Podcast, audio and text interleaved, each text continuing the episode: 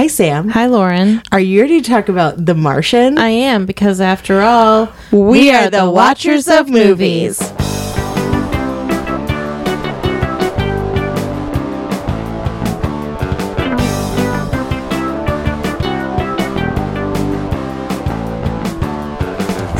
Hello. Hey.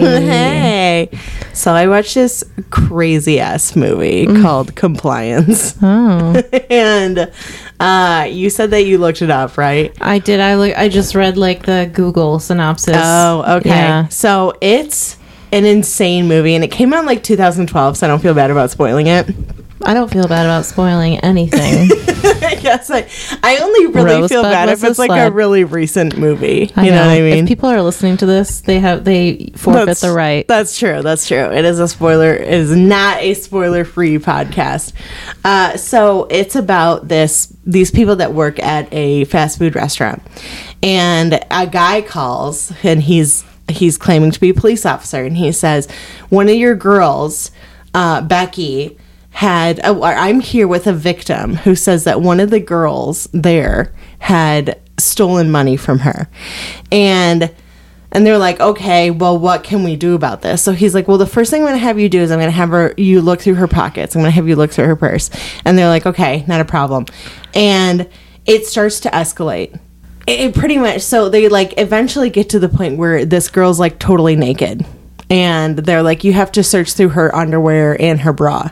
And at no point in time does anyone go, I don't think this is right. I don't think this is not a cop. You know what I mean? Mm, I feel like I would think that as soon as he said, "I need you to search her pockets," I would be like, "If you want me to search her pockets, you have to pay me a cop's salary because I am not gonna do that." Right. Like I would be like, okay, search Am your I purse, search your pockets. deputized right? Sure. No, not sure. You could. You never can. You can't just search people's things. Yeah, that's true. Just because somebody on a phone asks you to. That's very true. That's very. And it, I man, it gets so much worse. But I, I personally would have been brought to the point where I would have been like, you can come down here. You can show us your credentials, and then you can do whatever you need to do to make sure that this is fixed or whatever. You know.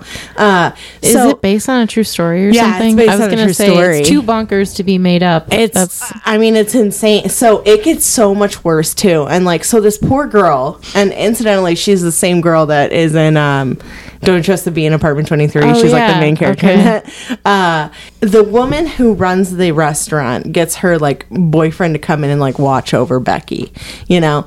And the police officer is talking to him on the phone and he's like so what i'm going to have her do is i'm going to have you tell her to bend over and grab her ankles and call you sir and like then you can see if anything falls out of her like they're saying that she like shoved this money like up her vagina or her ass or something what is this guy getting out of this? I mean, it can't be. I think it's mean, just like, for fun. Like you can see him like fun? Yeah, like he's talking on the phone. You can see him laughing. Like you can see him like trying to like stop laughing, like covering his mouth and everything.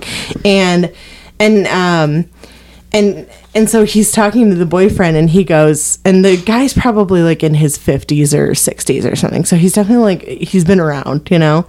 I'm talking about the boyfriend. And um and there's this other kid that's there and the police officer had asked him the same thing like you need to search her. And the guy was like no no. And i was like good good for you. The only kid that has any fucking sense in this entire place. So the police officer says to the boyfriend he says okay so uh, because she didn't call you sir i'm gonna have you spank her and then she's gonna do something nice for you so he these spanks people her are moronic. I fucking know. he spanks her, and then she gives him a blowjob. So she was raped by this guy. Wait a second. How did she get coerced? Like right? I know. I would have been like, this feels like I don't know. like, I know. I, I- told my friend Shadow about it. I feel like they took a lot of liberties in the They real might story. have, but I don't know. I think that the real story was pretty traumatizing. In the real story, a woman said, "Oh, there's a cop on the phone. He's telling an old man to tell me to give him a blowjob, and she did it." I don't. I don't know the real story. I don't know. I didn't look it up. I just. I'm just telling you what I saw in the movie. So I'm assuming so.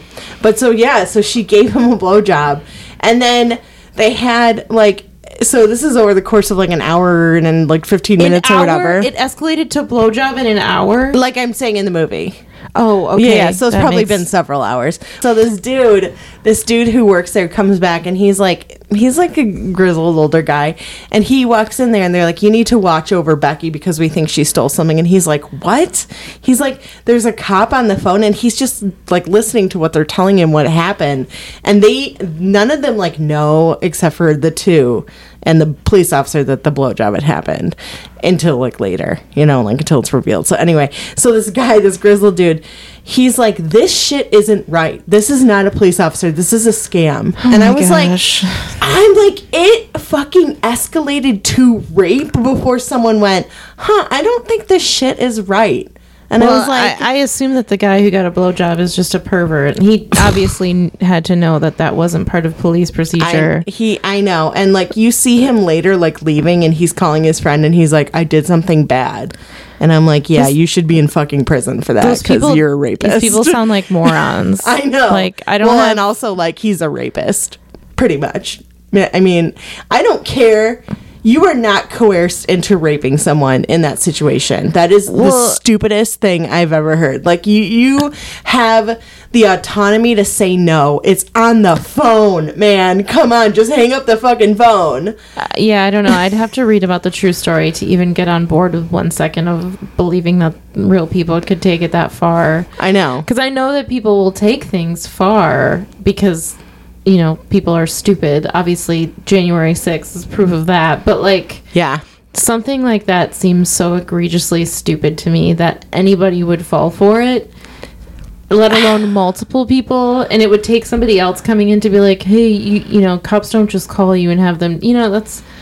I mean, as soon as a cop, a quote unquote cop, said she has to give you a blowjob, like then y- you're not tricked by. You're a pervert. Yeah. No, I, I totally agree. I totally agree. I'm wondering, should we But look up to see the original know story? her rights, unless she's like, what was she like, 15? She was like 19. I could see if it was like a 12 year old, you know, but Ooh, there's a 2020 episode on it. oh my gosh. Okay, let's see. Um, so she was 18. Yeah, yeah, she was. She was humiliated, forced to strip, and then perform a sexual act in the back office during her workday, and this was on ABC News. Wow. Yeah. So it did happen. Hmm. Anyway, um, the assistant manager was played by this woman named Ann Dowd. And um, you haven't seen The Handmaid's Tale, have you? Okay, first of all, I've watched maybe like three episodes, and each episode had, and I've like, and they've been like really scattered because I was watching with my sister and my mom, and they'd be like, "Oh, we're gonna watch it," and I'm like, "Okay, I'll just stick around, whatever." Each episode, even though I had not even known what was happening in the previous, but it's you kind, you can like put it together pretty easily.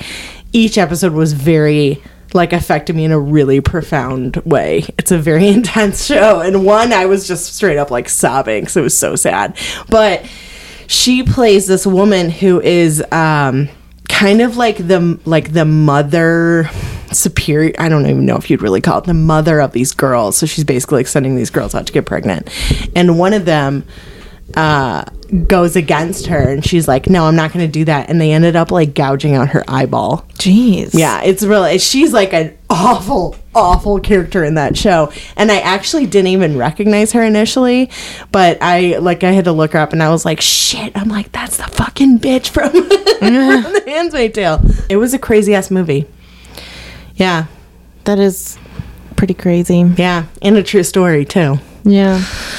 I anyway, so um I would recommend it though actually. It's pretty good. It's it will definitely uh it will definitely make you go what is wrong with these people cuz I so I recommended it to my friend Shadow and he's the one that, you know, we always recommend the fucked up movies to each other and we're going back and forth and we're like what the fuck? Like I mean, who lets it escalate to this? Who uh, who lets it? You know, and you're right. I think at that point, the guy's just a fucking per. He's a rapist. I think he's a pervert way before then. yeah, Like Yeah. he knew what he was. I mean, I have no. Oh. You know what you're doing. Yeah. Like you you are old enough to know that this is a situation even if you're not old enough. If you're like 18 or something, you still know that this not this isn't right. You know? It's like there's got to be something even if you think like, oh well, the police officer is like the ultimate authority, which by the way, they are not. so let's remind ourselves that police officers are just human beings.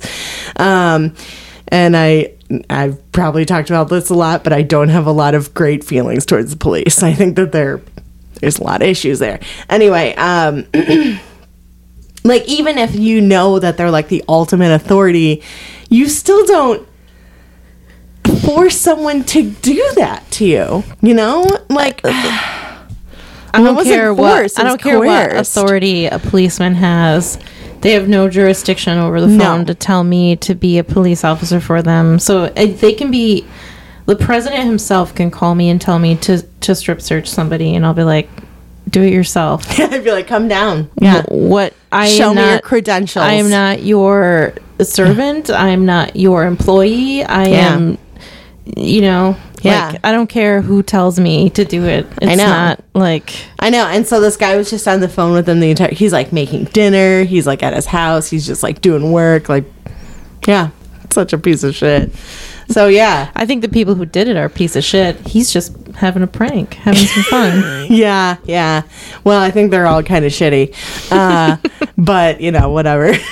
so that was the movie. And then I watched another one called Trust. And that was, it was okay. it was, it was fine. It was with Victoria Justice um, from that show. So Victorious, which I used to watch. It was like on Nickelodeon.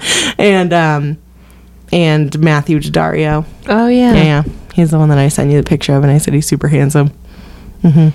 Yeah, it was okay. It was very like, um, these two people, two young people who are married, and they're like, then he like has an affair with someone. So anyway, Classic. classic.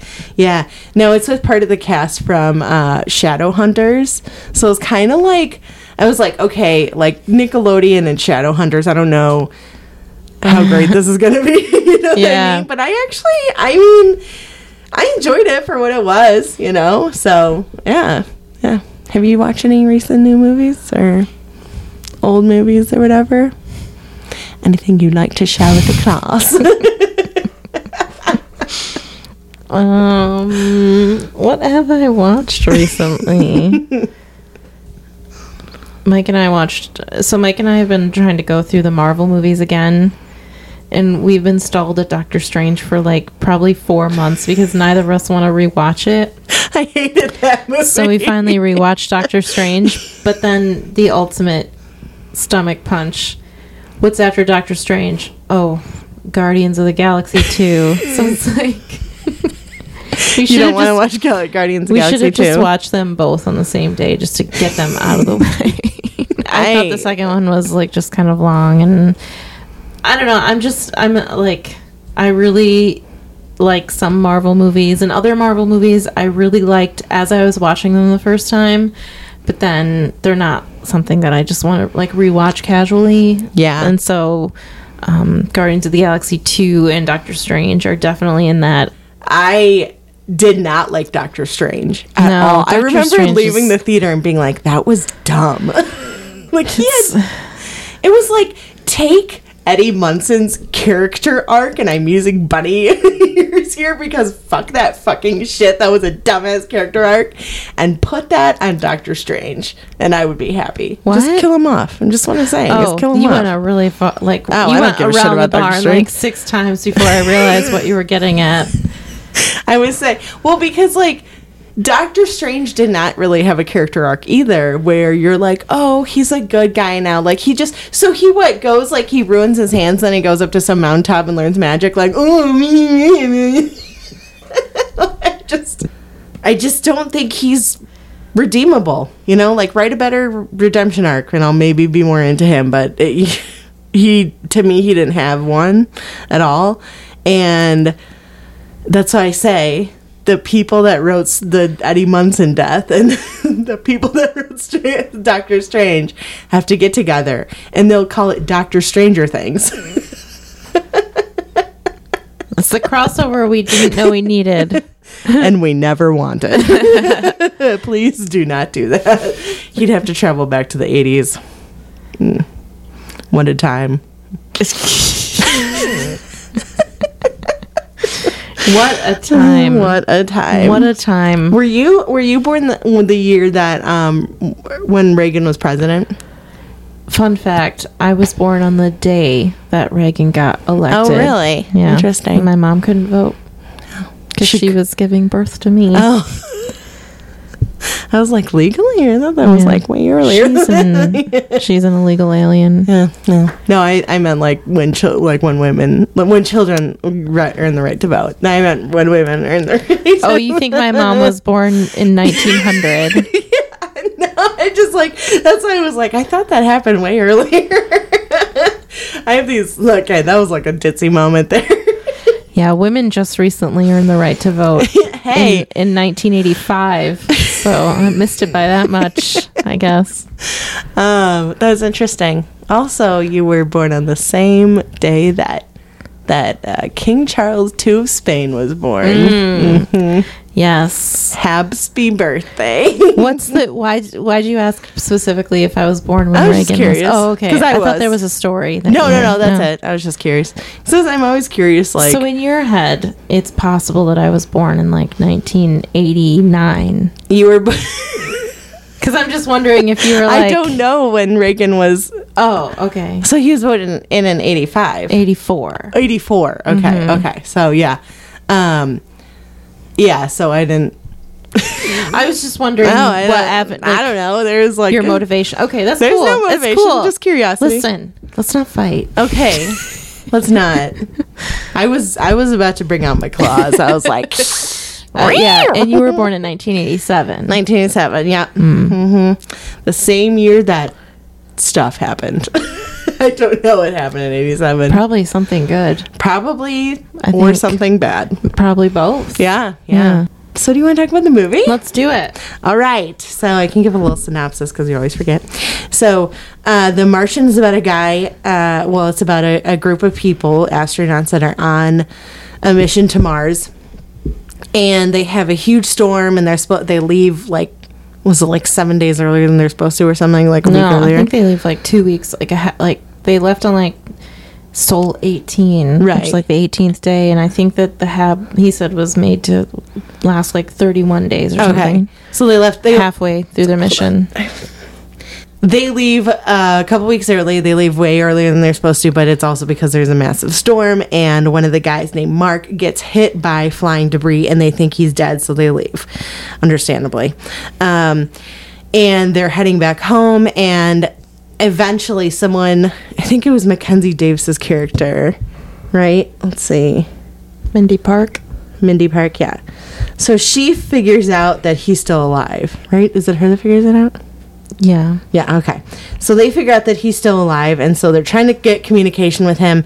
And I think it was really stupid that they didn't tell the crew right away that their friend was alive. Um, I don't know. I guess I didn't really understand the motivation behind that. Anyway, so uh, and they're uh, so basically NASA is trying to work together to get Mark Watney back to Earth, and that's the story. Yeah and eventually he gets back. Yay! So, so this um this movie's a little special for us, right?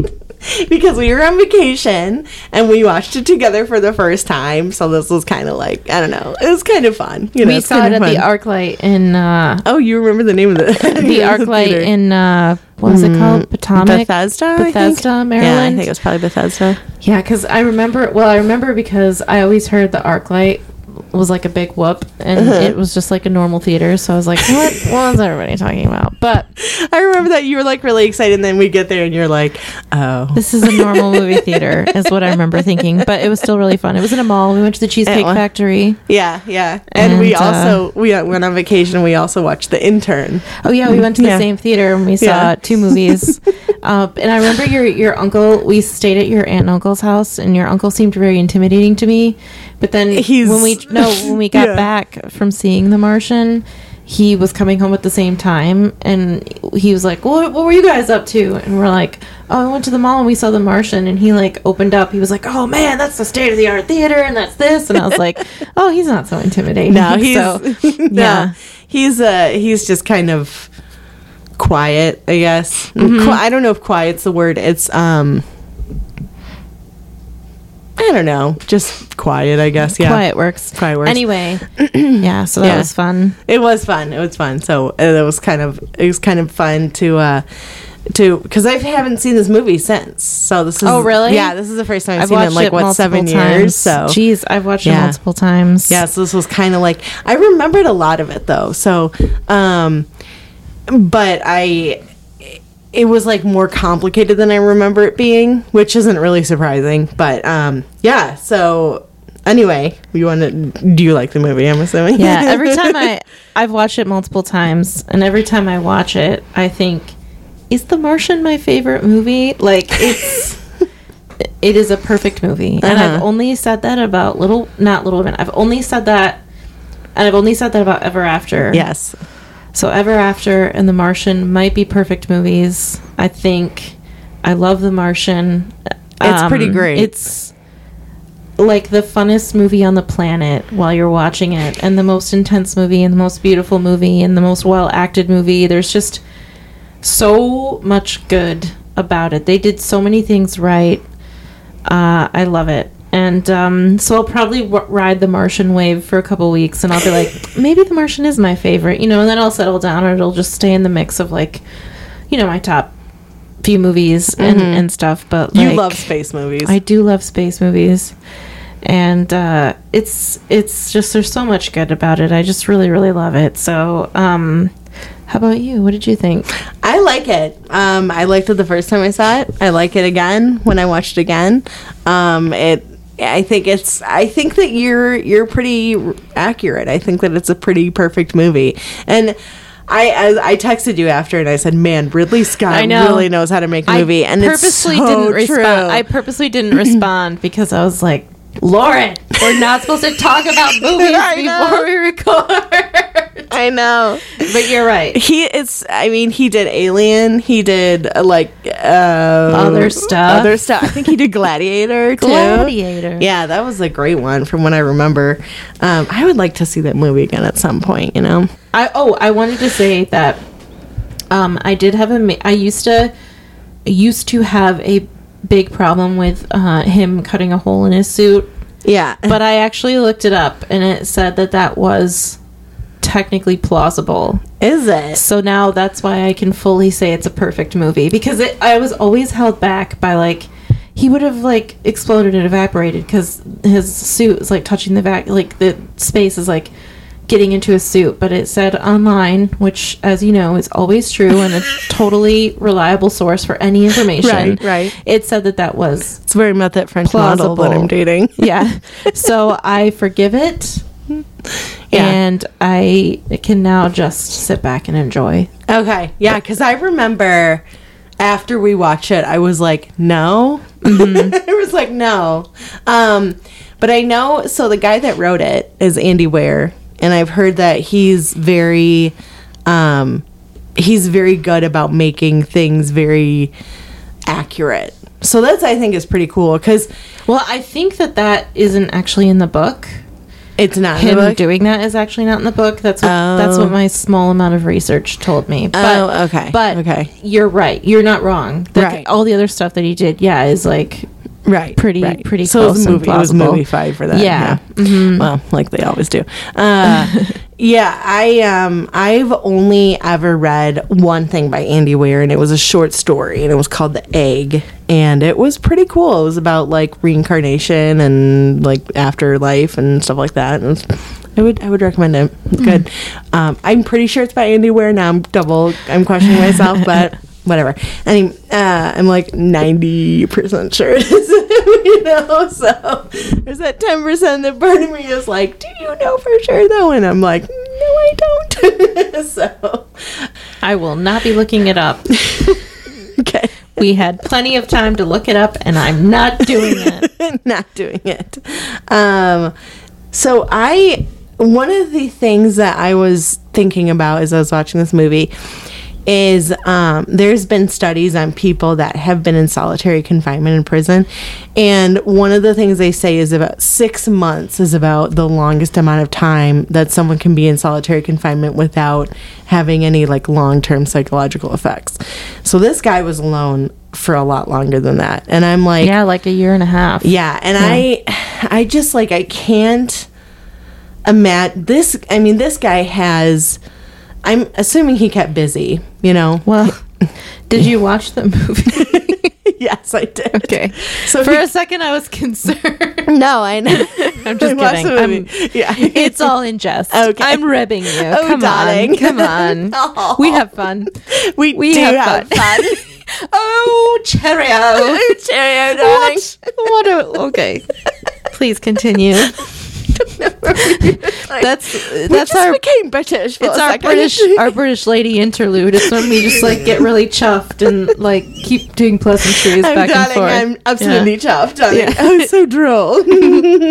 I used to think droll meant like boring, Yeah, but you- droll yeah, means like talked- exciting. yeah. I just totally talked over everything you were saying. Like I didn't give you any chance. I just was like, "Yeah, we've done it." Yeah, Don't- no, I know. We talked about droll before, okay? Quit it. Put it in the piggy bank and take it out later. I don't know what that means. No, I like that. Thank that's, you. That's now the show. Um, the show tagline is put it put it in the piggy bank bank and take, it, out, later.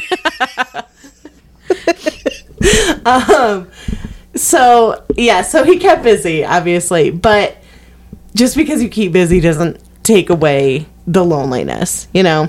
And Don't I know it? Yeah, and I also could not stop thinking about holy. So I have like a. It's it's like a rule that like my stomach and brain made up that I have about three like meals of one particular meal and then I can't have it anymore. Like I get so sick of it, you know. And I even like today I had fajitas. I had chicken fajitas and I had twice today because it was just like easy and just heat it up and put it in a tortilla. This and is compelling, and I want to hear more about your fajitas. But what I well, so, if you let me, You are you telling me you put them in tortillas? You made the the fixins. I and you put, in a cheese. tortilla. yeah, hmm yeah. Wow. I know. Do you want to know more steps that I? did? I think I think I know where this is headed. wow. Okay. so I had chicken fajitas today, twice today.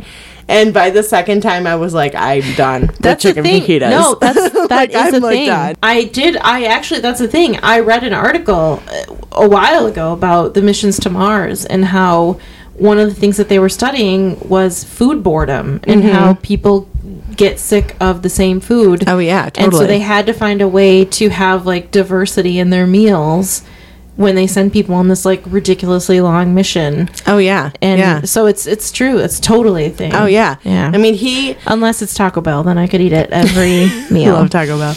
Um, yeah, I. I mean, he was eating potatoes every day, and then he said that he ran out of ketchup, and I was like, "Oh, that's terrible." Because, like, at least with like ketchup, you're kind of like, okay, Yeah. I'm not fully tasting the potato. I can pretend like it's something Vicodin. else. Yeah, he and then he dipped it in. Um, which, like, I get it. Appreciate. I appreciate that. but um, I had read once about. I think it was Billy Bob Thornton. I, I want to say it was Billy Bob Thornton, and he had like gotten really sick because all he was eating was potatoes because he was super. This was like before he got famous, and he had to go to the hospital.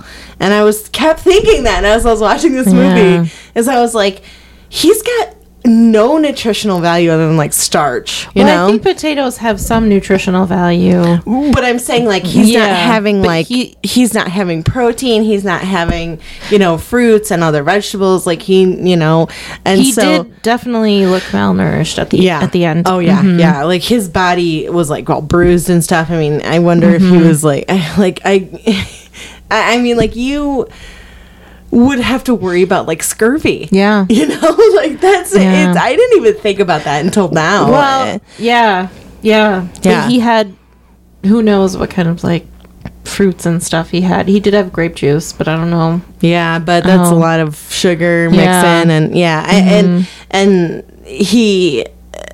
It's just like his his whole his body looked bruised and beaten up. He looked like he'd just been through a na- massive, you know, a nasty fight. And um, Definitely mineral deficient, I'm sure. Oh yeah, and I'm sure that as soon as he, you know, got to Earth, he probably was under like a slew of doctor tests because there's Yeah. like there's no way that Oh, NASA's going to be like, no, like you you have to stay here for a bit. We have to do tests on you because you were at Mars for like a year and a half, and that's crazy. And literally, no one's ever done that. Which is it? I mean, talk about bragging rights, though. oh my gosh. There's like I think the movie is brilliant in the video diaries that he does because they're so they're so good at getting exposition exposition across. Like he would describe a lot of the science, and even though I'm like, I don't know what you're doing, but I trust it because Right. you got this voiceover. But then at the end, when when they like when he's sitting in the the rover at the other Mav, and he's like, I know what they're doing. They keep telling me, they keep repeating the same phrase, fastest man in the world. You'll be tra- traveling as like the fastest, you'll be you'll be going the fastest that any man has ever gone. And you know, like engineers, they don't use the word fastest. So I know that they're just trying to like reach me. and you know, and they know that I'll like the sound of it. And then he pauses and he's like, and I do. I do like the sound of it yeah, fastest man ever. I love, I I love it. I love it so much. And there's this part where she would tell Ejiofor is like, I can't believe we left him up there. What is going through his head? Like what?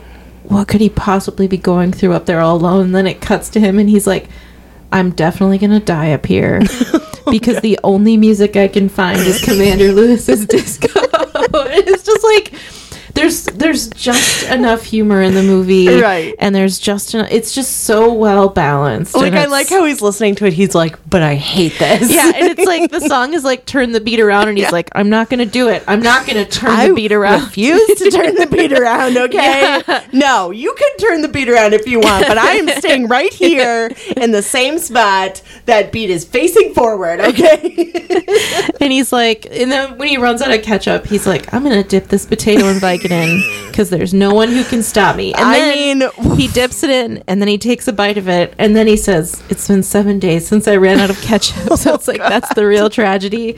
It's just Matt Damon, like what a performance! Mm-hmm. It's the best. I mean, I've seen him in in movie. I think he's a good actor. I like too. him, but this I think was his best performance. I think. I really, I think probably the best performance I've ever seen him in was uh, the talented Mr. Ripley. Oh, okay.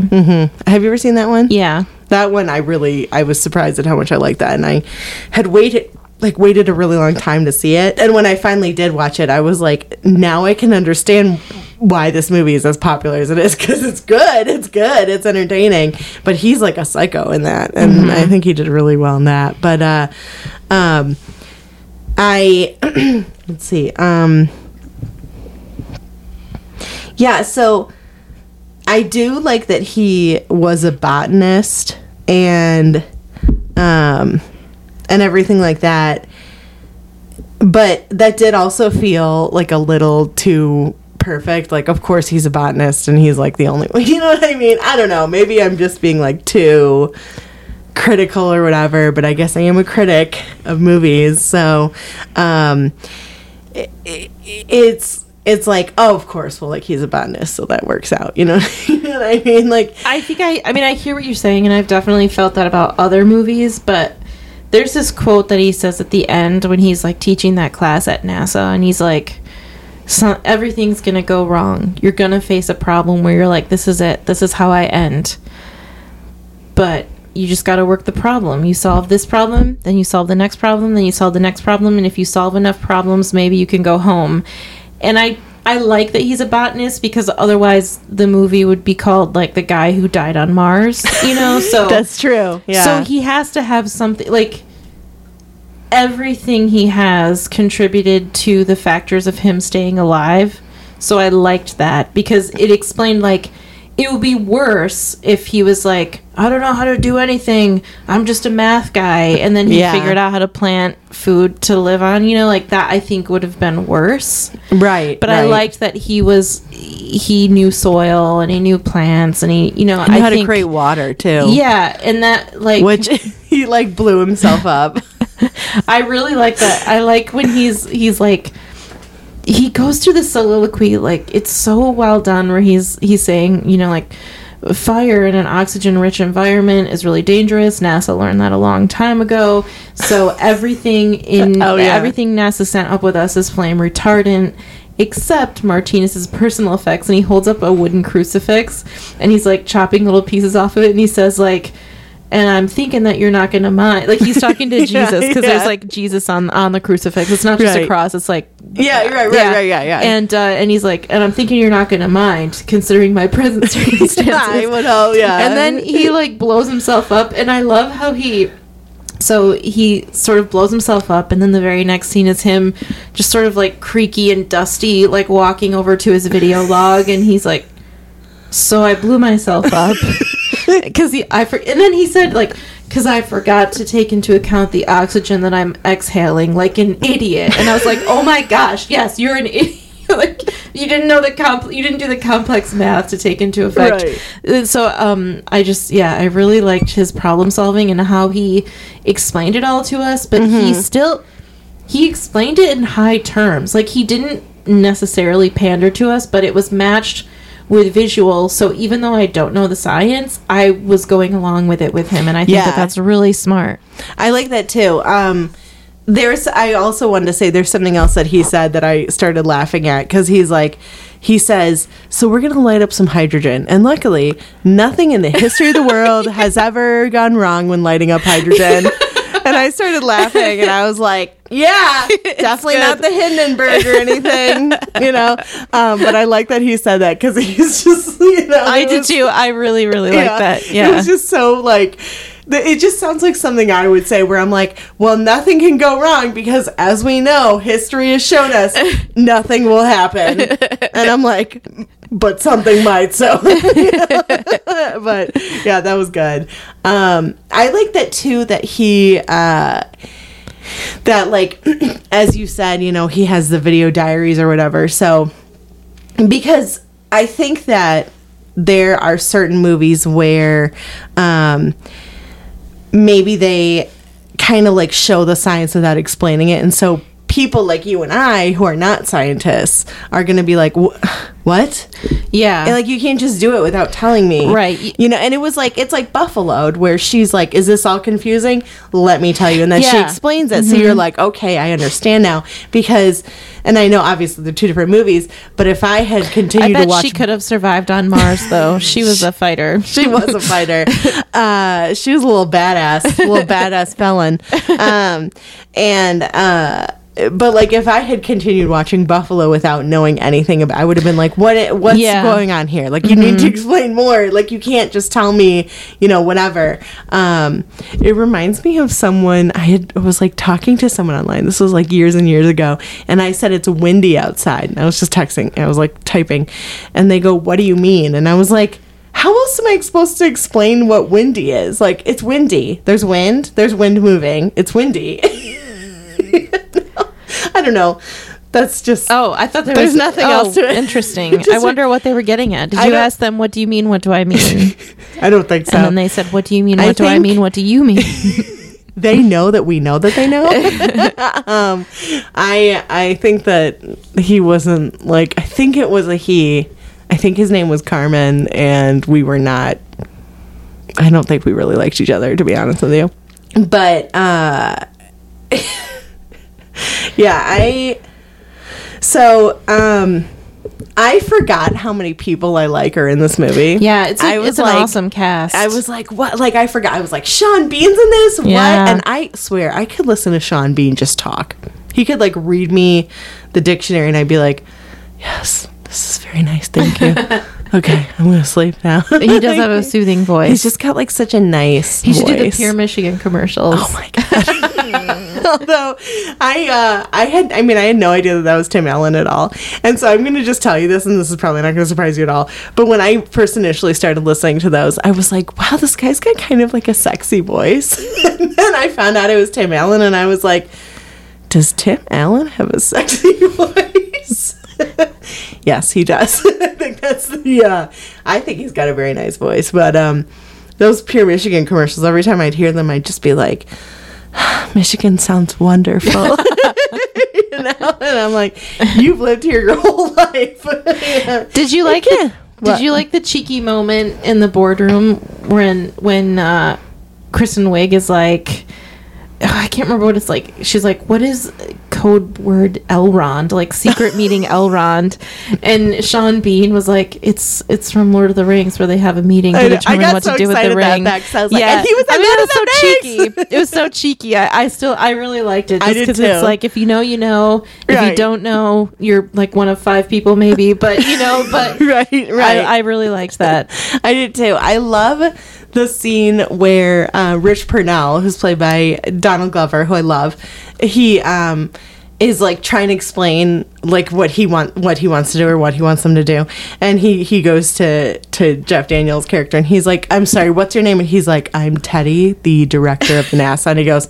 Cool. So I'm gonna need you to hold this. And then he like takes a pen out of his pocket. Like he's so but I, I like that he's not he wasn't like oh a figure of authority he was just like cool you know Yeah, but i, I- have something to tell you so sit I down wanted him up. to be in it a lot more. Me I, too. I think it's kind of weird that he like comes into the movie like almost more than halfway Oh, through, yeah. and he sort of saves the day. And um, that slingshot that he was talking about, I did read online that that would have been like their like number one plan B, like way before Oh. he ever came into it. Apparently, because like the slingshot thing is like was like a, a contingency plan for like the Apollo missions to like Oh, okay. slingshot around the moon to get back home. You know, if they needed to. Right. So I forgive it. I don't mind, but I didn't realize that that would like that what what he discovered wasn't actually like something really mind blowing. You know, Oh. like they, the slingshot yeah i thing didn't is. either i thought i thought that he like you know because he's sitting in like the um the room with all those servers like this freezing cold room you know and he and then it says like your math is accurate Mm-hmm. um I thought that was really cool. I did too. All I could think of is, man, if if these people were like trying to figure out how to get these people home, I'm like, if you're going to expect me to do math to get these people home, they will certainly die. Like, you think I'm joking? I'm not. like, they will die out there if you let me do this. I'm not kidding. Please, like, do not. I don't know. I Yeah. won't do math. Absolutely not. I Listen, read I can barely subtract. Dividing, forget it. Forget about it. me yeah, same. so in the movie they um they don't want to like tell the crew about this new plan. Mm-hmm. Um because, you know, obviously there's like what like five other people and they want them to focus on the mission and, and Mm-hmm. they also like they're, so they're sending up the other rocket with supplies to to go to Mars but if they take the Hermes which is like the the craft that they took there like to Mars and back Mm-hmm. if the crew stays in space and uses the slingshot and intercepts the like the supplies they can get to Mars faster than just the supply Right. run Right. but The Ares, the yeah. crew would be in orbit for like an extra geez it's like two years or something Yeah, or it was like I think it was less. It was like, like 533 days Yeah, or something. So it was like something a little that. bit less than two years. It was it And was a while though. Sean Bean's character is like, we should tell them the plan and let them decide. But they're like, Mm-hmm. no. But then Sean Bean like secretly gives them the plan for like the the slingshot, and they write back to NASA mission mission control. They're like, Rich Purnell is a steely eyed missile man, and that's like a thing that um, I read it a while ago, and it, I think it was it, it's like a NASA f- phrase. It's like um, Steely eyed missile it- man. Yeah, it's uh within NASA. So I'm reading this on today i found todayifoundout.com and it says within NASA to be called a steely-eyed missile man is among the highest honors one can receive, indicating a unique ability to quickly and coolly solve complex problems under enormous Ah. pressure. So it's not just a, a thing for the Martian, it's like a a phrase. Oh, that's cool. Yeah, That's so cool. And I believe that, that that phrase is said in Apollo 13 as well. Yeah. Uh, I think in Mission Control, one of them says it to another guy. He's like, "You're a steely-eyed missile man." So it's I haven't seen Apollo kind of 13 in neat Easter forever. Oh, it's good. It's a good movie. Yeah, I always thought that. Um, I know this is kind of. Well, we we Grand Rapids has our own our own astronaut, Roger B. Chaffee, Mm-hmm. right? And um, I always thought that Colin O'Donoghue would play a really great Roger B. Chaffee because they kind of be look a- alike. They should. I don't. They put that. They. but He was in the movie First Man, which I think I talked about how much I hated Oh, it. Colin O'Donoghue was. No, the Roger B. Chaffee and then Oh, like okay, how okay. how they died and everything was Mhm. in the movie First Man, but that would be a really sad movie. Yeah. Yeah. Yeah. I mean, it's like what? It was like his first mission and then the it exploded or something. It was like really There was a fire and it like it was it wasn't they didn't even launch. It was Oh, like a yeah, test. that's right. And they were in like the crew compartment and there was a fire and there was Didn't they too all much die? oxygen and they yeah they all the three of them yeah Yeah. I really really love the score of this movie I think it's so beautiful and the visuals of this movie are so beautiful and I think that I read somewhere that they filmed in the Middle East like in Jordan somewhere because the uh, like the ground and the sand is more reddish there, Mm-hmm. but they did such a good job with like the sky and the rocks, and it looks Martian It's or so what you would imagine Mars would look like, and in the music, and I like how it's like a mixture of like modern music, disco and rock, and also the score, and I just think it's so pretty and it's, good. really evocative, and and just the As I movie said, itself. Ridley Scott knows how to make a damn a good movie. art. It's Yeah, really a work of art. He is like he's truly an artist. I mean, honestly, like, and I. I have seen Alien so many times, and that still is a movie where every time I watch it, I'm like, "Damn, this movie is so damn good!" Like, and Sigourney Weaver is amazing. I just like I can't get enough. I love it. I love her so much, especially as Ellen Ripley. She's just the best. I get like all like, ooh. Um, did I ever show you that picture that I took where I'm pretending to be her when I had that really short hair?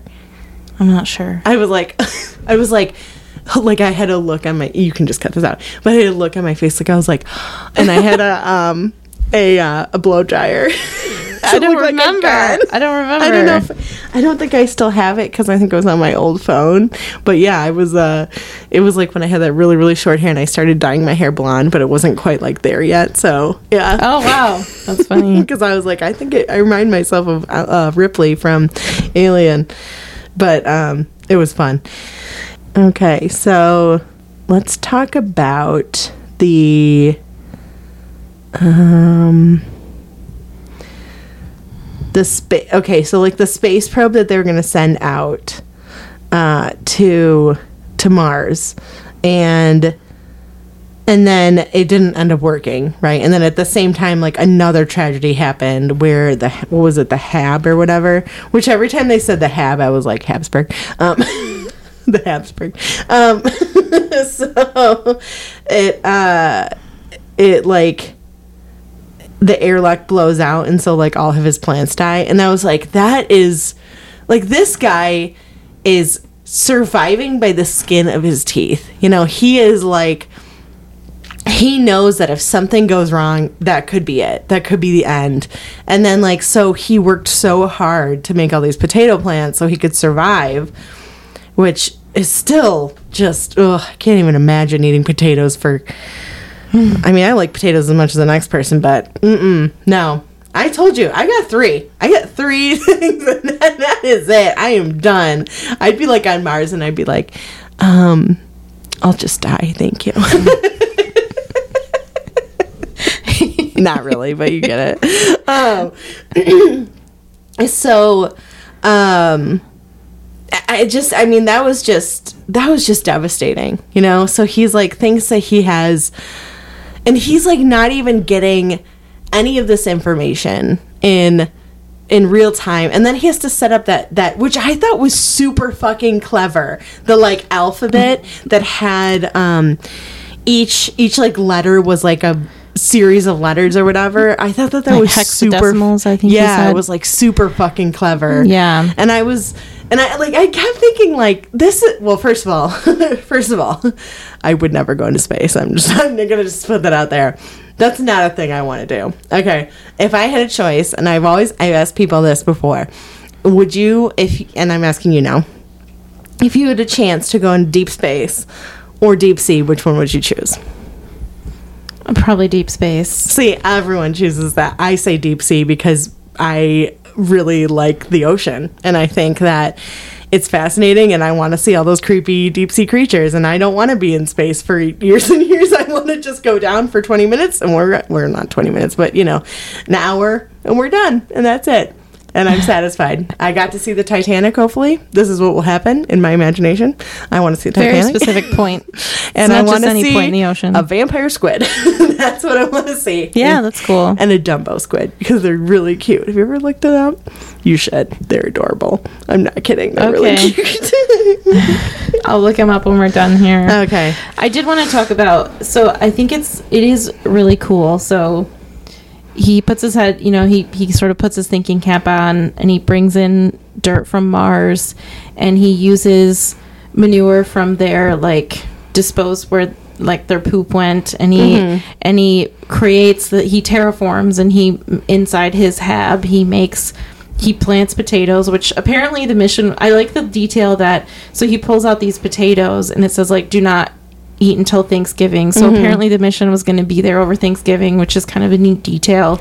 I thought so, too. um and he plants the potatoes and he makes more food and when he finally like gets in contact with nasa they're like okay so he has food for i think he, they said like he has food for like 916 days and but our Mm-hmm. If supply, nothing goes wrong. yeah but our supply run isn't going to get there until like day 864 so the window for error is like very small and then Oh like God. right after that his hab blows up so Yeah. like the mars atmosphere comes into the hab and destroys his plants that are growing like the ones that he's already grown he still has but the ones that are growing are dead and then they they need to cut down on time so they don't do inspections for Yeah. the supply rocket and that like blows up because something something they used like a liquid protein or uh, some protein that they used because cutting corners like turned into liquid and caused instability or whatever so like all these Either things are going wrong big and mess. i i like that aspect of it because he's never ever safe even when things were going really well on mars he was always on mars you Oh, know like yeah. Oh, mars yeah. is not hab- habitable like like on earth you know if you're lost in the wilderness like earth is designed to like keep you alive in a minimum Right. way like we have Right. oxygen so you know like the air Yeah. won't kill you Right. essentially i mean you know we, without getting into semantics or like deeper like Right. you can You know, survive the on person earth that or the thing that's going to kill you is either a bear with a floppy lip or Alec Baldwin. yeah so as long as those two things aren't by I feel you like that was a earth, really poorly done joke after No, the whole Rust thing, but I also stand by it because I Oh, was making a reference to the about edge. the edge. Yes. Anyway, so Earth, you know, but no matter what happens, he's on Mars. So any tiny little thing, like he said at the beginning, he's like, the hab could have a breach and then I'll explode, or this will happen, or you know what I mean. So And it wasn't designed So- to last. yeah, he said it was designed so- to last like 31 days. Right. He has enough water, like, and there was like a redundancy in the food, so they had like six people for 30 days, but they did a redundancy, so that there was enough food for six people for 60 days, which he which is a good stretched idea because yeah, well, you yeah, never you don't know, if you're gonna be Yeah. stranded, and and um, stresses me out so much. Like so even when things were going well, like he still wasn't safe, and like Right. any any moment, like something awful could happen, and and so then something awful did two awful things did happen, and I like I think Matt Damon does a really good job acting hopeless and then rallying. Yeah, like I just I really like so he's in he's in the like the little rover and he's talking to them and he's like how was the launch? And then you know he finds out that the launch didn't go well and he just sort of you can tell he just he loses all hope for a little bit. But then he rallies and he puts the plastic over the door of the hab so he can go back in there.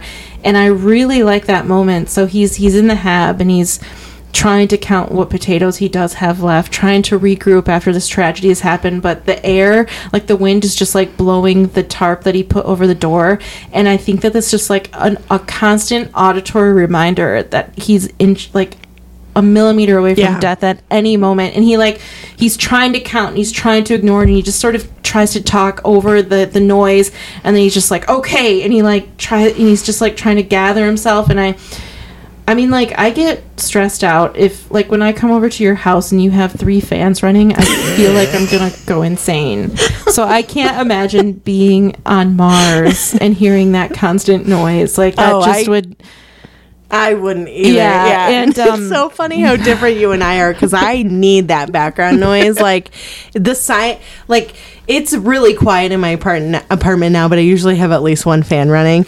But um, when I don't, that like- silence, like, see, for you, it's the opposite. So you don't like the noise. I don't like the silence. The silence like drives me nuts. The thing is, like, and I mean this in such an endearing way, so please don't be offended. But like, I'll come over to Not your offended. house and I'll say something like, "I'll be like, Can, do you mind turning off a couple fans?" And you'll be like, okay, sure. Or like, let's say we're recording. This is a better example. So I'll be like, this is like, I'll be like, oh, we have to turn off that fan. So you'll turn off that fan, and then I'll be like, oh, I hear another one. So you'll turn off that fan, and then we'll be sitting here, and I'll be like, I hear another fan. And it's like she pulls a little pocket fan out. She's like, oh, it's just my pocket fan. like you have fans like just everywhere. I've never known somebody with that many fans.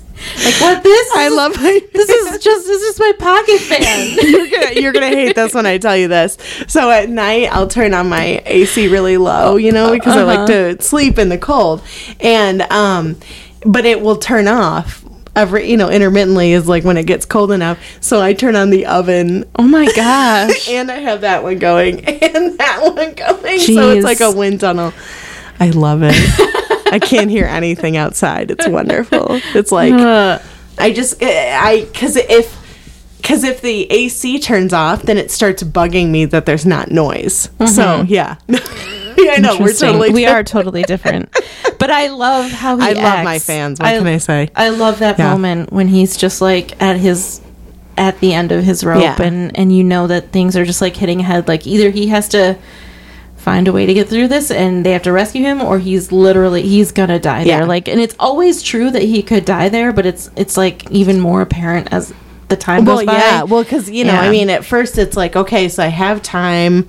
I'll be okay for now. But then, yeah, you're right. As time goes on, it's like, okay, now it's starting to get time. Like, w- things are going to end soon, and I'm not going to be able to live Yeah, and without I don't have food enough and water. food. Yeah. You know? And, and I mean, you could survive three weeks without food, but you cannot survive three weeks without water. You can survive about three days, and then, you know, it's, it's like, I can't survive like three hours without water, so I don't know how people do it. I, I love my water. Um, I actually drank water while we were recording, if you didn't notice. yes, I did because Water is, it's truly the the gift of life. I don't know. I feel like we're in a Fiji water commercial right now. Fiji. um, I really like when he's when he's. This is before the tragedy when all of his crops are lost. When he's um, talking to his video camera and he's like, "We finally, I finally got a way to talk fast."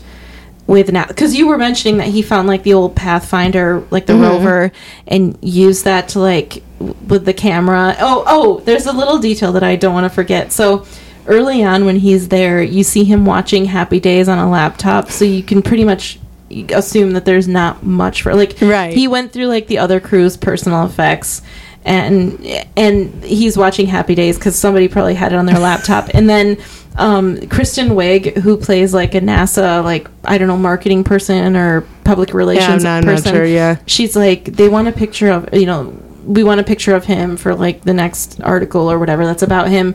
And he does like the the Fonzie things. And I love that detail because he's obviously been watching Happy Days Right. you know he's stuck on Mars there's not much to watch so he does like the Fonzie thumbs up and she goes what is this? I can't use this. He's the Fonz now, and they're like laughing, and Sean Bean is kind of like laughing because he's like, "Oh, the rascal."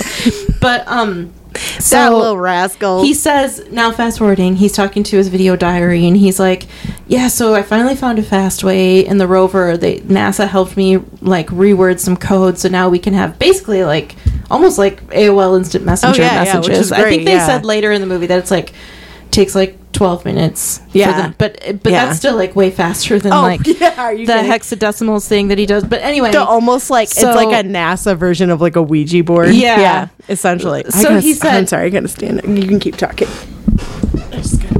so he said uh, he was like the coolest thing is that my old alma mater the university of chicago said that the first person to grow crops somewhere is uh the like it's considered colonizing so i've colonized mars yes, he and, has. and yeah. then and then when he's talking about the photo that they need he's like so they want a photo so i'm trying to decide if i should go with senior yearbook and he's like leaning and he goes or coquettish ingenue and he's like looking over know, his I shoulder. the, like, I was like, so definitely go with the coquettish yeah ingenue. and then he went with the Fonz i don't know but it's so like his performance is so magical and so Yeah. charming and I thought that coquettish ingenue part Yeah. was really funny. just the phrase coquettish ingenue is enough like it's you such know? like a Kim Kardashian like look. Yeah. Like, you know, you're like, oh look at my butt, but also like you can look at my face too. you know? um yeah, it, it's uh, I think it has a a really good amount of like comedy mixed with like drama, you know, because you almost have to in in a in a, a movie where it's about a guy who's like literally at like death could happen at any moment, you know, and. I mean, I guess the only good thing is that at least he can't get sick from like the flu because there's no germs like that on Mars, you know? Mm-hmm. But he's also just surviving on potatoes. So, like, sure, yeah, but like, he's emaciated. He looks weak. His body looks bruised. I mean, he he looks terrible. You know. Um, so it's, but I don't know. I think Matt Damon is was a good role for this. Um, I don't know. I just I like the movie. I enjoy it. I think it's fun. I like the science of it as well. You know, I think it's really interesting, and they don't. It's like what you said. That's not like they're talking down to us, but they are telling us in a way where the audience does understand. Because you know, I'm if you if you're speaking to me in rocket science terms, likely I'm gonna be like, huh, what? I don't. Okay, maybe let's take five steps back and why don't you tell me this like I'm five years old? you know what I mean? And they're gonna be like, the the ship goes zoom and then it goes zoom this way, and I'm like, great, I understood that. Thank you. you know what I mean? Yeah.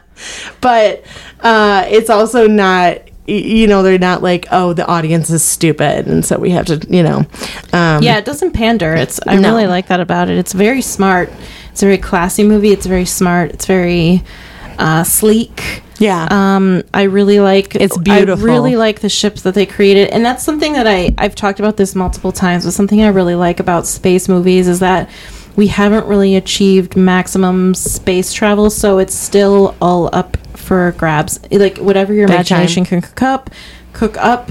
You can do, and I, I really, really like this movie because it's very unique in that they were not in cryo sleep; they were Mm-hmm. Awake for the whole trip, and I thought that that was super cool. And I remember that struck me like the first time I saw it. I was like, "This is awesome!" I don't know if I've seen a long, like a, a long range space space mission in a movie where they were just awake for it, and I thought Right. that that was really cool. And I really like the ship, the, the Hermes, and I really like the Hab, and I like that there's a reason why they have to leave because the Mav is like it's like they're it's like they're um it's a vehicle that's going to take them off of Mars when their mission is done, and, it's, starts standing tilting, upright. Yeah, And there's like a windstorm, or like I guess you could call it maybe like a Mars hurricane. Mm-hmm. And they're like, well, you know, they've upgraded the storm warning, and the MAV can only withstand this amount of wind, and so it's starting to tilt. So they have to do an emergency evacuation. And er, and early on, Matt Damon's like, I think we should wait out the storm. And Jessica Chastain, who plays the commander, and she's, I think.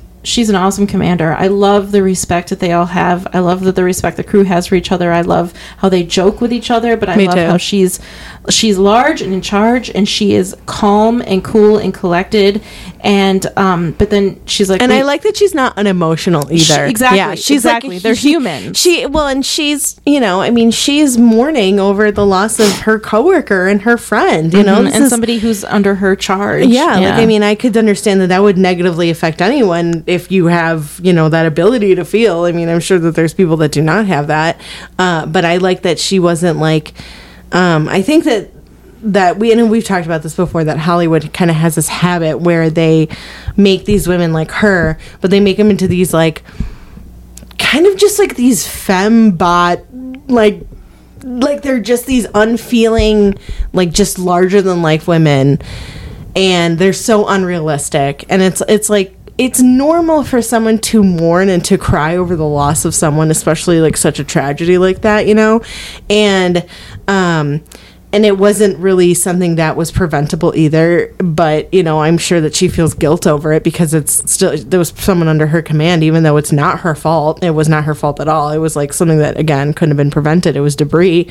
Um but i just i like that they they wrote her as a as a person you know I agree. Yeah. I totally agree. I really, I really liked her character, and um, but I thought it was weird that at the end of the movie he has to make his way to the other Mav because they have like a series of these air. They call like the missions are called Ares. So they have a series of Ares missions, and I think their mission is like Ares three, and so they're like you have to go to the Ares four site because then you can find that you can get in that MAV And I was like, so they land these MAVs there and just bank on no hurricanes knocking them over before the mission. I don't.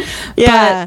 I That's uh I know. know, I was like, that seems risky, but you know, but I do like that. That's I mean, you do have to suspend Yeah, disbelief sure. a I little mean, bit, they're on Ma- they're on Mars, you know, Right, so it's right. not. I mean, it doesn't ruin the movie. It's fine. Uh, Right. But I just think it's interesting that I'm like, well, that's lucky that there was no like gale force winds there. But um, so it's like when uh it's like when we watch a movie and someone's in it's like the middle of winter and they're wearing clothes that are like totally inappropriate for walking outside in winter and I'm like, "Have you ever even seen snow?"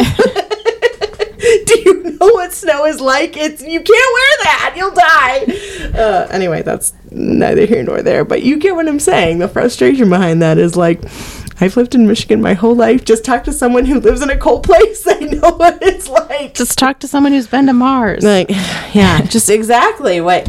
What they're out there. They're called the Martians. I don't know why you're waiting. They, they live in the big stone face of Mars. No, that's a reference to Futurama. But um, there's a there's like a Martian race on there and on Mars, and they. Anyway, it's whatever. I like uh, just talking about Commander Lewis again, Jessica Chastain's character. Um, something that really like I feel emotional when it happens is that so when they're when they're making like the rendezvous and he's up like flying towards her and she's tethered to the Hermes and she says the way she says the line I got him is so Oh, yeah. well done. Like you can tell that she's she's sort of like her voice is sort of quivering and she's emotional and she's also like almost can't believe that it worked. Yeah. And I I think like tremendous acting on her part. It's it's just one of my favorite lines in the whole movie. Well, and it's such a simple line, and it's delivered with such emotion too that mm-hmm. it's like you and the whole crew is so excited, and so i- it's. I mean that part. I'm getting goosebumps. Like that. You're right. That's a great part because they're they're heading towards each other, but he's like spinning out of control, and so he basically get grabs the tether, and that's how they're able to you know connect. Which like the fact that that is is what is the small thing that was holding them together is like really terrifying because he could have just kept going Yeah. and then he would have died in space he would have floated out to space Yeah. until his oxygen ran out, which Yeah. would be terrifying. Well, he cut a hole in his suit, so I guess it would have not even lasted. that, yeah. But yeah, so yeah, it was it was just really good and like a breathless moment. And another one of my favorite parts of the movie is he has a monologue right before that when he's making the long journey from his hab to the Ares 4 site mm-hmm. and he's talking about being the only person on the planet and I really love the monologue like it I, I love it he's like yeah, every time I step out of the rover, I'm the first person to step here. I'm the only person that knows what it's like to be totally alone on a whole planet. And it's just such a good monologue. It's very poetic, but it's believably poetic. It doesn't seem like it, it's a beautiful poignant. poignant is a good word. Yeah. It's beautiful and poignant, but it doesn't seem it still seems like his character, and I think that that's amazing. And he sends a message to the commander and he's like, "I want you if something goes wrong and this goes south, I want you to tell my parents that I love what I do." And I thought that that was so beautiful. And I also really loved that they did not bog the story down with any family drama. We never saw his parents. We never saw anybody that cared about him on Earth. I mean, like, well, because NASA, Right. And that's perfect for me. Like, I don't want to see the 10,000th scene of like a mother drinking coffee and dropping a cup when like the military comes with a flag in their hands to their door. You know, like I don't want to see that. And they just the movie was just like a rocket ship. It just went from like one thing to another and it didn't bog it down because all the emotion that we needed was with Matt Damon, with the crew, with the people at NASA, everything. And I really loved how intimate the story was because we didn't need more characters, you know, and and we're almost like Mark Watney's family, I guess, Yeah. in this instance, because we don't see his family. So I think that makes us even maybe more invested in the movie, which I really like, and I think it's a really smart creative choice. And also, you're, you're so right though about the like coffee dropping when they're like oh my son is dead no yeah Yeah. like martha what's wrong Save Martha. Nothing. And you know that scene? So there's a scene where so they they decided like against Sean Bean's advice, they decided not to tell the crew because, and I think that that like I agree with you that they should have told them I- right away. yeah, I don't know why they At didn't At the same that. time, it's like they're still in danger because they still have months and months to come home. Mm-hmm. So I can sort of see why they didn't tell them. Uh, but uh, so when Matt Damon finally, when Mark Watney finally talks to NASA, like really talks, he's like, "So what'd the crew say when you told them that I was alive?" And they're like, "We haven't told them yet." And he's like, "What the fuck?" But you just see his like, it's like lip reading, and I think that's really creative. Yeah. And then and then they say they have the be so audacity. mad. Like I'd be mad too. I'd They have like, the audacity to say like, "Mark, watch your mouth. The world is watching this transmission." And so Mark was like, "Oh, are they?" So we don't know what he types. But then this scene really grinds my gears because then you see Jeff Daniels, who's like the head of NASA, mm-hmm. Teddy. talking, and he's uh, on the phone. He's like, "You know, he's under a lot of pressure, Mr. President." And I was like, "That's a shitty president if he is angry that an astronaut stranded on Mars may have said a swear word." Yeah, like. like, let's look at the bigger picture here. Let's, the word "fuck" isn't the problem. who's the president in this movie? Because he probably shouldn't have that job. Because I like, if you're not Uh. giving this guy like ten thousand miles of leeway, then you're not. You know, it's yeah, really like, weird. I mean, could you imagine, like, like, can you imagine the conversation? Like, I can't believe he said the word "fuck" on national television. I'd be like, "Sir, let's think about what's really happening here, and maybe realize that the word "fuck" is the smallest of all of our problems. So shut up. Be like, shut the fuck up. Yeah, I said it. That's right. Bye. you know, I'd be like, I have really important shit to do, so bye. You know, like I, I don't know. I just, yeah, I, I, like who get who gives a fuck? it's crazy. It's like know, I think it it maybe is supposed to illustrate just that like no matter what happens, there's like decorum at all costs because everyone I know. is involved in like a dog and pony show, like trying to make know. everything. But I really like Jeff Daniels. Like Jeff Daniels is fighting like two battles, and I Mm-hmm. think that that's a really interesting story because he's fighting on one side. He wants Mark Watney to come home safely, but on the other, and he says this in the movie, he's like, every time something happens, people forget why we fly, and I'm trying to keep us in the air, and that's totally true because when things happen, people are like, well, we shouldn't just be throwing money. Who cares about space? You should worry about this planet, you know? And like, so exploration and discovery is almost like art programs in school, you know? Like, mm-hmm. who cares about exploration and discovery if it, if something happens that people are upset by or if something tragic happens, you know? It's like, well, why don't we cut that funding? Because we can use that money for something else. And So Right. Jeff Daniels is yeah, like, let's put more funding into basketball, which is more important than art and exploration. Whatever. I just have a little bitter about that because that's like something that's always bugged me. Where I'm like, so art's not important, but people playing with a ball is like. What? Where's our priority here? Like, what you think art's not important? You it's know, all about glory. um, just so listen. It's just one of my things. It's one of my pet peeves. It's one of my triggers, apparently, and I'm like, mm, it makes me really angry. I'm fine. So yeah so he's fighting like a pr battle on one hand and a per, you know like a just like a battle on the other. And he says to sean bean and one of them he's like this is bigger than one person. And sean bean was like no it's not. And i thought that that was a really poignant moment as well and i really like that because it's like and i just think it's i just really i really like it. I like i really like sean bean's character and how he's you know He's he's, so the crew calm. commander. He's like the, the person in charge of like the mission. So he's trying to like he's trying to make sure that he stays in in the forefront and he's like thinking about the crew's well-being and thinking about Mark's well-being while they're fighting this PR battle he's like he doesn't have allegiance to PR he has allegiance to the crew and I think Mm-hmm. that's an interesting juxtaposition in a battle between the two characters and like the uh like just the politics of how NASA works Oh, you know yeah, and I think that's time. really interesting and um I want to talk about the crew a little bit because I really like when they're all sitting around the table and they get Rich Purnell's secret instructions about the slingshot, and Jessica Chastain is like, "We have to all agree, or we're not going to do it." Um, also, me and Martinez, and Martinez is played by um, somebody I really like. What's his name? Michael Pena? Michael Pena. I like him, Michael Pena. Yeah, I like him and, too. Eh, she's like, "Me and you are in the military, so when we get back, we could get court-martialed. The rest of you will I never." like how he goes, "Oh, I didn't even think of that." and she's like, the rest of you, you'll never ever get an opportunity to fly in space. And like Sebastian Stan and I don't know the other actor's name. Yeah, He's I didn't the know German man, Aksel Hennie. I've never seen him in anything. I don't think I have. It's- Like he both, looked kind of familiar, but not enough where I was like, "Oh, I recognize him," and then I didn't even look him up. You know? Yeah, they both are like, I don't need to go to space again. This will be like 900 days in space. That's enough for one person. and then Yeah, I'd be like, "I'm good, thank you." and then Kate Mara is is like, yeah, I can hack the system and we can because she's like. Mission, Mission Control can uh, override us, but I can hack them, and and and they just all cheer when they decide to go rescue Mark, and I really like that.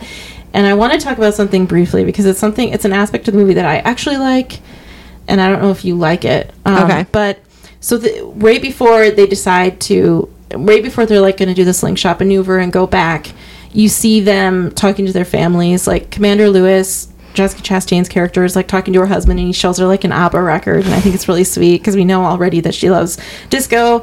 And then we see the the Yeah, I love man. that he was like, "I found it. It's like a once in a," or he said it was like a one in a million or something like that, and she got really excited over, it, and I was like, "That's so yeah, cute." he's like in perfect condition, not a scratch. Which I guess Like, he was uh, so excited to Seymour show her, probably too. would have been excited about that record, right? Perfect condition, not a scratch. yes, yes, he would I have. don't yeah. buy cracked records. uh, so then Vogel, that's the German man played by Mm-hmm. Aksel Hennie. Vogel is talking to his family, and he has like five children. It looks like, and he's Oh my God, there's so many kids. And Martinez, Michael Pena, is talking to his wife and child, and his wife is like. What did you? You're doing more space, you know. But I, I, can guess she's okay with it. understand. I, mean, know, I can would be the same totally way. get why she's frustrated. I you know, be like, "Are you telling me I'm not going to see you for another 500, 900 days, whatever?" And I he's like, he would do the same for me, and I thought that was really sweet. Yeah. and then I like it because you don't see Johansson or Johansson, Johansson, and Beck, who played by Sebastian Stan, like they see each other. Like she sees him guiding in the um, like the supplies Mm-hmm. and you never see them talking to their family and i i didn't think you know you don't think anything of it but then later in the movie you find out that they have like a little bit of a romance but i think it's really i really like it because it's not we don't see any other like she gives him a kiss before they like set the bomb up on like his ha- helmet. Yeah, and I love like- that part. She goes, "Don't tell anyone I did that." I like it's weird. It like part of me is like uh, he couldn't have done it like off to the side. But anyway, she's like, "Don't tell anyone I did that." And then later you see that they had a baby together, and I think that that's I really like that because it's subtle and they're coworkers who were confined together for X amount of time, And it makes sense, you And know? it's I mean- it's not like oh here's a romantic story that we're going to show you. It's just like here are two people who. Found now, love. now are together, and I really they found like love that. in a hopeless place. yeah, yeah, that's right. Rihanna wrote a song about it. Actually, I always really like that song. Whenever I, this is kind of, a, whenever I picture it, I always picture like a post-apocalyptic, like end of the world scenario, and these two people are just like, I don't know, holding hands as the world crumbles around them. That's what I always picture as a music video. I don't know. I've never actually seen the music video, but. Oh. I don't want to because So it- I have a perfect music video in my mind. yeah, you don't need it. So it didn't bother you that they like. Um, I think the first time I saw it, it did bother me, but it not this time. Yeah, I just think it's like it would bother me if we saw any more romance between them. Yeah, them. if it was like if it was a subplot that like had too much Yep. too much like, oh, they're cute together, I would have been like, this isn't about It's that. not about Yeah, that. It's just- yeah. But having it be like, oh, and they ended up together is like, oh, okay, that's cute. Mm-hmm. I you know? think it's sweet. And then at the end, you see that Martinez gets to go to space again. So they obviously didn't pun- like penalize him, and Mm-hmm. and uh, Commander Lewis and Beck and the other two are smart enough not to go into space again. But, yeah, I would have. um, I would have been like, "I'm good, thank Yeah. you." I lived in space for like four years. Yeah. Believe me, that was enough.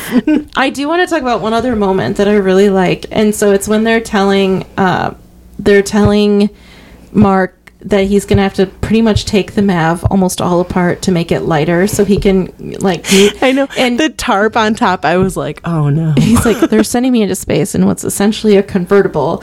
But so there's this moment where Chiwetel Ejiofor is talking to Mackenzie Davis, who plays Mindy Park, and he plays Vincent Kapoor. And he's like, and so you just see on the screen where Marcus said, "Are you fucking kidding me?" And and uh, Kapoor's like, "Do you think he means like, are you fucking kidding me, or does he mean?" Are you fucking kidding me?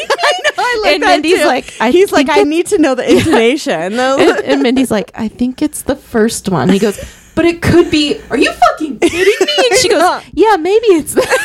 I know, I like that too. She's like, dude, I don't know. Like, I don't. I'm just guessing. She's like, I know as much as you know. Yeah, because how are you supposed to know the intonation? Well, I think she. I mean, I think he was upset because they're Right. telling him like. So I think she's saying no. He's not excited about it. He's he's upset yeah, about he's it. Not, like he's Yeah. not like, oh great, I get to go into space in a convertible. Yeah. Yay! like I, I like he's like, so I'm going from a place that's already inhospitable to a place that's even more inhospitable, and I have less protection. cool, great. Are you fucking kidding me? yeah. Um, that I know, and and the like. There's almost no reason for the tarp to be there because as soon as it goes off, it's like floop and it, it flies Yeah, away. You it know, flew away. yeah. Um, but I I did like that he like passed out and everything because I always thought I like if he had been awake that whole time would have been like okay you know they just said like you might pass out. Like Yeah. and, they said Yeah. like don't fight it. Just let it happen. Which makes sense because you if you're going a certain amount you know a certain speed you cannot you can't you just can't stay conscious for it you know? Um I've always like I'm like I don't I don't know how that works and I've always been kind of curious about that like how why like why do you pass out when you go a certain speed you know what I mean Yeah, I don't know. That's I don't like I don't know the scientific Maybe it's to do with like the pressure. I don't Oh, know. maybe. I'm Yeah. not sure.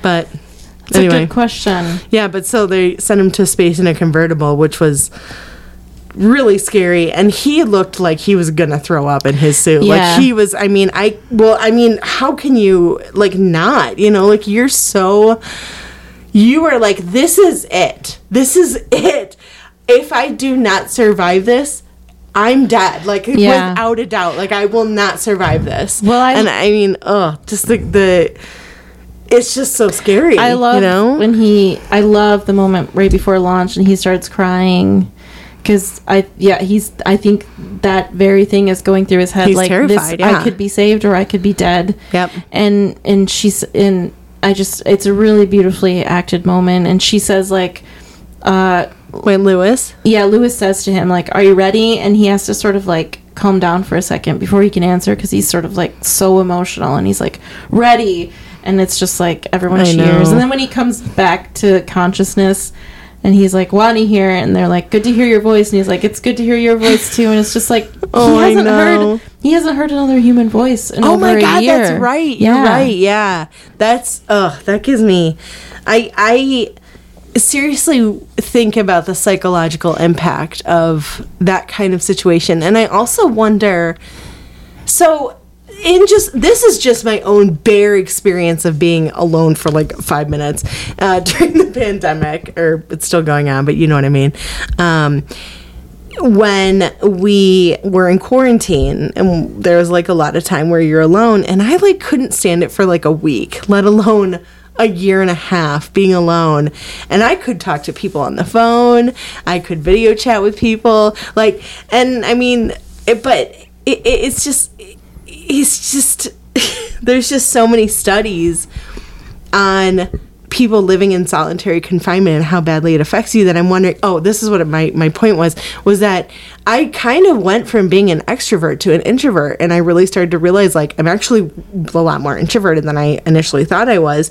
Maybe I've always been that way or I kind of was like in the middle but then I really like really was like I'm not in the middle anymore. I am an introvert for sure. Um which uh, which I always get annoyed when people confuse introverted with shy.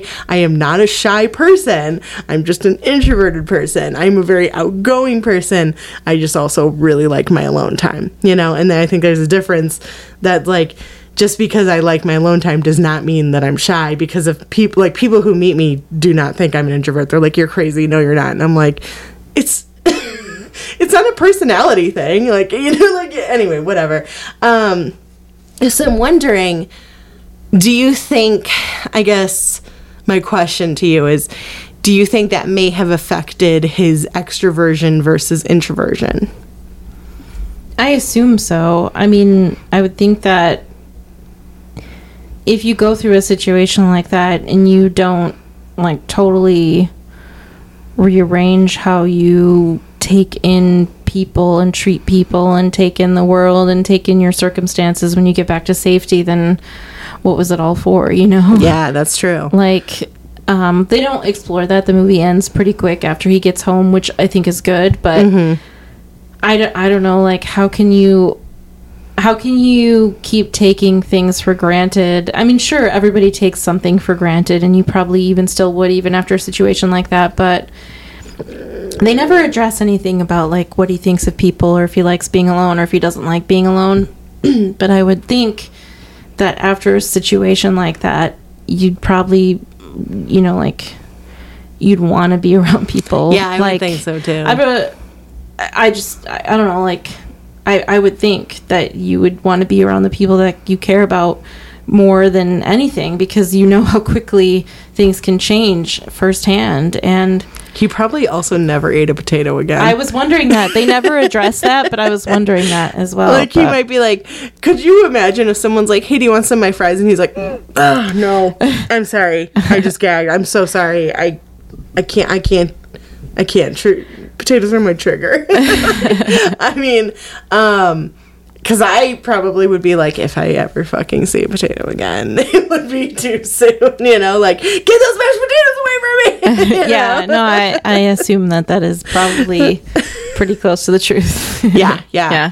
Uh, yeah, I would not wanna. But I was also thinking, like, you see him drinking coffee, and I was like, the best coffee he has ever had. you Yeah. know, uh, it, it's.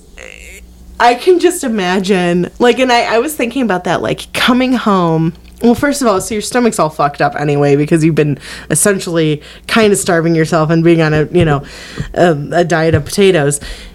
And um, I was thinking, like, how, just how good it would be to just sit down and be like, broccoli. Yeah. Oh my God. yeah. I love broccoli. you know what I mean? Or being like, Anything. being like, just like you don't even need any spice on it or anything because you're like, it's not potatoes. I'm so happy. yeah. You know, I mean, I, I would just imagine that any meal that he had would be like, oh man, this is so good. You know? I bet. I assume so. They're like, yeah. it's just mac and cheese, Mark. What's Yeah. up? And he's like, you don't understand. It's beautiful. I like I like that they didn't show that because I think that would have gone really campy. I think so too.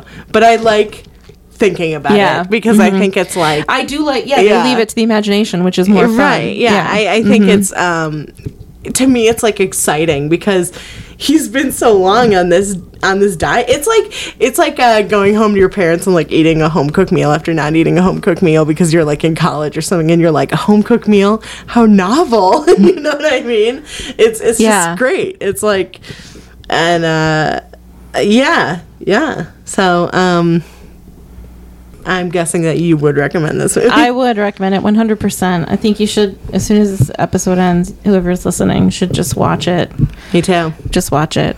Yeah. You would recommend it? I would. Yeah, I would recommend it. I think it's I again Ridley Scott. You really cannot go wrong with his movies. He's a fantastic, fantastic director. Uh, the casting is great. Um, and like, there's only one person on the cast that I don't really like, and it was not a deal breaker. It was Kate Mara. I'm just not a big fan of her. But again, not a deal breaker at all in any way, shape, or form.